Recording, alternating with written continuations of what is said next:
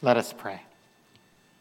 Lord, as your scripture is read and proclaimed this day, we ask that by the power of your Holy Spirit, that our hearts, our minds, and our very lives may be transformed by it.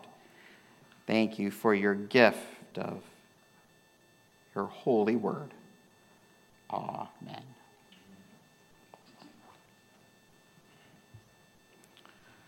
Over the past few weeks, we have been discussing things that churches do that make them prosperous. Not necessarily prosperous in the sense of having lots of money or fame or buying their pastor a helicopter Because you know that traffic is pretty, pretty, pretty heavy between here and Lithopolis. no, it's those things that help a church to be fruitful. The fruits of helping this world be more like the kingdom of God.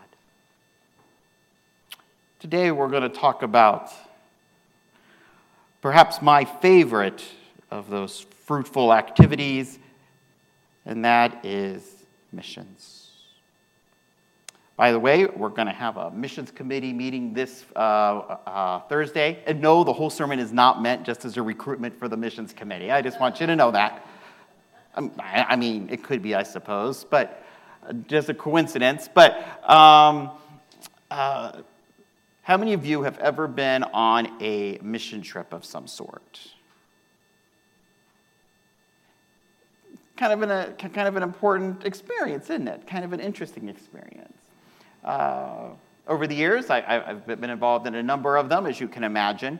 Uh, one that I uh, particularly uh, remember, or one that sticks out in my mind, is a, a, Hispanic ministry that the church I was serving at the time uh, was involved with.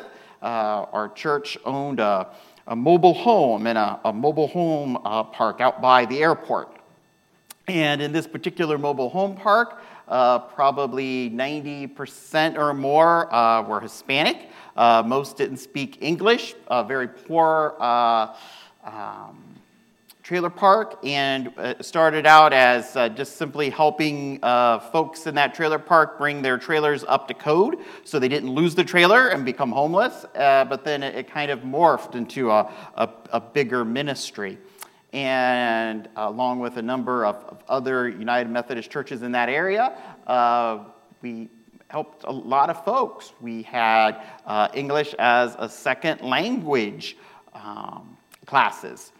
And uh, I helped with registration a couple of times with that, and, uh, which I thought was hysterical because I don't speak Spanish. I can barely speak English, as you've figured out.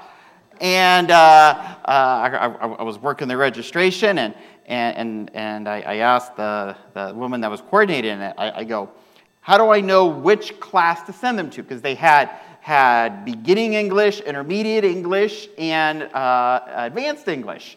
And the woman looked at me in all seriousness and goes, Ask them what class they want to go to. If they give you a blank stare, put them in the beginning class. if they shake their head and, and, and, and say uh, uh, uh, something in English, put them in the intermediate class. And if they uh, begin to hold a whole conversation, send them to the advanced class. I said, I can handle that. Turns out I couldn't, but I thought I could.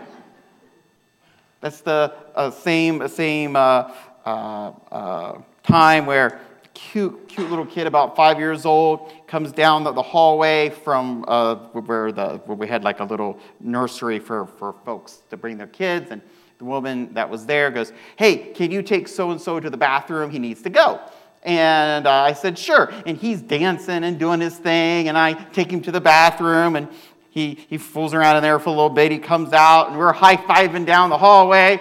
We, some of you that are teachers know where this is going. I get to the hallway, and the, the, the, teacher goes, Okay, thanks. And as I'm walking away, I hear the, the teacher say something to him in Spanish, and then in English, she goes, That's okay. We'll just wash our hands here. That's what I learned. Don't high five when you don't know where they've been. But it was a wonderful ministry. We had a, uh, uh, let's say, uh, English as second language every week classes for folks. We had a, a, Christmas store set up in one of the local elementary schools where folks would come in and, and shop uh, for Christmas gifts for their families. We uh, provided uh, food, uh, school supplies, uh, all of this. And you always wonder in the back of your mind are we really making any sort of difference in this world for Christ? Don't you ever wonder that sometimes?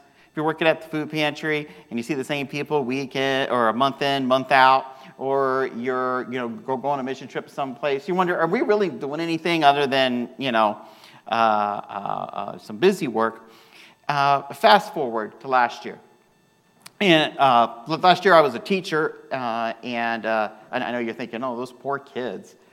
And uh, uh, in, in, my class, there were uh, a number of students who didn't speak English, and, and one of them was a really sweet uh, uh, young lady. Um, she uh, only spoke Spanish, but was just the sweetest person ever. And I knew she had no idea what I was saying, but she would still smile and say, Thank you. No matter what I said to her, she would smile and go, Thank you and uh, just and she had the cutest little sister. Oh my goodness, she's like three, so cute. Well, I was uh, uh, talking to her and her mom during parent-teacher conferences, and we had somebody there that was uh, uh, uh, our ELL teacher, and he was translating for us. And turns out that this family um, Uh, was from that trailer park that we helped and that those school supplies that we had handed out the year before, she was now using in my class.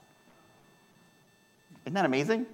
Totally random, not even the same part of Columbus. It just happened that they had moved, and, and I, I was like, Where do you live?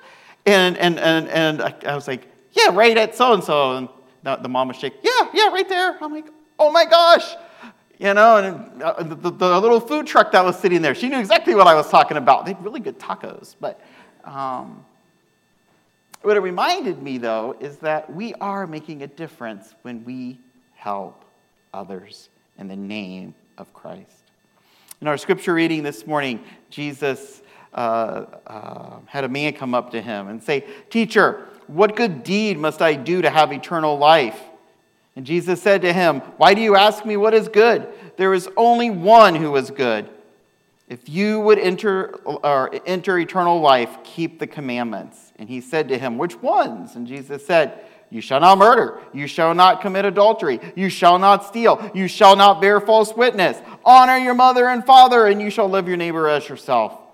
And the man said to Jesus, All these things I have kept. What do I still lack? And Jesus said to him, if you would be perfect, go, sell what you possess, and give to the poor, and you will have treasure in heaven, and come, follow me. And when the young man heard this, he went away sorrowful because he had a whole lot of possessions. But this story reminds us is that as followers of Christ, we are to give of ourselves and of what we have for the benefit of those around us. And when we do so in the name of Christ, amazing things happen. Lives are touched. The gospel is spread. So remember that. Next time we are, are, are busily doing uh, something in the name of Christ for others, that it isn't just busy work but it's God work, and it makes a difference. Amen.